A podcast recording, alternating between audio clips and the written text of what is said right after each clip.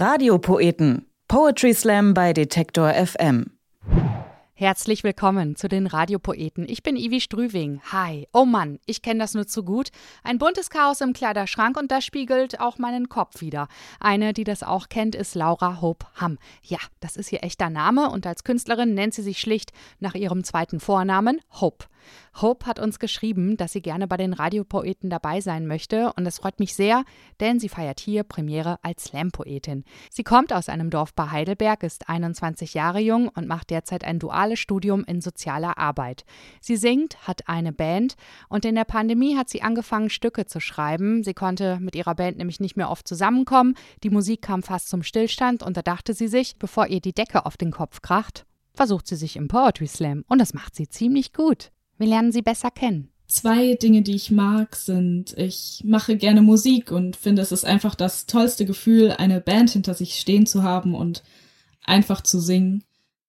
Und eine andere Sache, die ich sehr gerne mag, ist der Winter, eine Zeit, in der man sich mit einer heißen Schokolade und einer dicken Decke auf die Couch setzen kann und im besten Fall auch noch auf eine tolle Schneelandschaft blicken kann. Und wie geht es ihr? Meine aktuelle Befindlichkeit, ich habe die Leidenschaft zum Poetry Slam erst neu für mich entdeckt und freue mich einfach sehr, dass es auch mit der Musik wieder mehr vorangeht und sich wieder neue Möglichkeiten auftun. Ja, wunderbar. Ihr Traum ist es, einmal überall ihre Lieder, Gedichte und Stücke teilen zu können und dadurch Menschen zu begegnen. Und bei den Radiopoeten begegnet sie uns akustisch mit ihrem Stück Gedankenautobahn und öffnet dafür Kleiderschrank und Kopf. Viel Spaß mit Hope und Gedankenautobahn. Gedankenautobahn. Die Menschen sagen, so wie es in deinem Kleiderschrank aussieht, sieht es auch aus in deinem Kopf. Nun ja, Chaos also. Nicht sortiert, alles durcheinander und ohne jede Struktur, kein Schema zu erkennen, keine Logik, kein Prinzip, dem es folgt, aber bunt ist es. Egal nach was man greift, es ist immer eine Überraschung, was man am Ende in der Hand hält. Ein Pulli, ein T-Shirt, eine Jacke, vereinzelte Socken oder eine Unterhose. Alles ist dabei. Das heißt auch, es fehlt an nichts. Man darf eben nur nicht spezifisch danach suchen. Wie sieht es jetzt also aus in meinem Kopf? Ich stelle mir der Autobahn vor, die vollständige Labyrinthe welche mehrere Ausgänge besitzen. Mein Gehirn funktioniert nicht linear, sondern eher arrhythmisch zirkulär. Genau, das macht absolut keinen Sinn. Man kann sich das so vorstellen. Im Prinzip ist alles, was man benötigt, vorhanden. Wie eben auch in meinem Kleiderschrank, nur wenn man spezifisch danach sucht, wird man es definitiv nicht finden. Es ist wie ein Glücksspiel. Man greift rein, zieht nach einem Pulli und hat fünf einzelne verschiedene Socken in der Hand. Das ist wie damals, als ich eine Klausur über den Zweiten Weltkrieg geschrieben hatte und mir nur eingefallen ist, wie man die Gesichter von Kindern mit möglichst viel bunter Schminke bemalt. Also unpassend. Wobei ich sagen muss, dass mir der Gedanke an als Prinzessin oder Feen geschminkte Soldaten äußerst gut gefiel. Und so wiederholt sich dieses Muster immer und immer wieder. Wenn ich mir nichts aufschreibe, geht es in den Weiten des Gehirnstraßennetzes verloren und wird nie oder nur in den unpassendsten Momenten zufällig wiedergefunden. Deshalb habe ich angefangen, mir Notizen aufzuschreiben. Schön sauber und strukturiert, geordnet, unterstrichen und mit Bildern skizziert, sehr nachvollziehbar und detailliert fasse ich mein Wissen zusammen um immer wieder darauf zurückgreifen zu können. Das Problem ist, darauf zurückzugreifen. Denn ist der Zettel einmal beschrieben, ist er auch schon wieder verloren. Zwar nicht in den Weiten des Gehirns oder Kleiderschranks, sondern denen des Schreibtisches. Ich muss das Sprichwort also korrigieren. So, wie es in deinem Kleiderschrank und auf deinem Schreibtisch aussieht, so sieht es auch aus in deinem Kopf.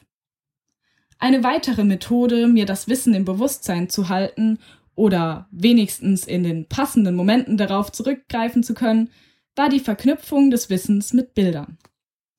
Irgendwann hatte ich mal davon gehört, dass ein Verknüpfen von Wissen mit Bildern die linke mit der rechten Gehirnhälfte verbindet und man sich dadurch die Dinge besser merken kann.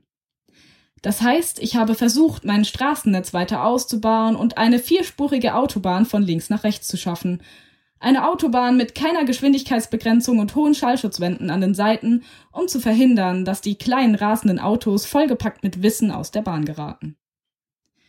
Also gehe ich die Sache an. Ich habe mir zum Beispiel das Ergebnis des Fußballspiels England gegen Deutschland 2-0 als Schrift in einem Tor gemerkt. Den Satz des Pythagoras mit einem Dreieck und die Formel H2O mit einer Meerjungfrau. Eine Weile funktionierte das ganz gut und war mir eine Stütze, doch jedes Mal, wenn ich jetzt die Jahreszahl 2000 irgendwas lese, in der eine 2 und eine 0 vorhanden ist, habe ich nun das Gefühl, durch ein Tor laufen zu müssen. Wenn ich ein Dreieck sehe, krampfhaft den Zwang, dieses auszurechnen und im Wasser einen Verfolgungswahn in Bezug auf Meerjungfrauen entwickelt. Naja, immerhin kann ich es mir nun merken. Aber auch nur, wenn eine der beiden Sachen, also das Bild oder die Information, vorhanden ist, um mich an das jeweils andere zu erinnern. Das Problem ist das Vorhandensein. Denn nun habe ich zwar das Bild mit dem Fakt verknüpft und kann auch durch das eine an das andere denken, aber wenn beide irgendwo im Gedächtnisstraßennetz gefangen sind und mutmaßlich von Autospinnen verspeist werden, bringt mich das auch nicht wirklich weiter. Ich glaube, es führt also nichts daran vorbei. Ich muss Ordnung schaffen. Eine Lehrerin von mir meinte einmal, der Kopf ist ein Ort voller Schubladen und Unterschubladen, und man muss sein ganzes Wissen nur in die richtigen Fächer sortieren, um es dann immer wieder zu finden.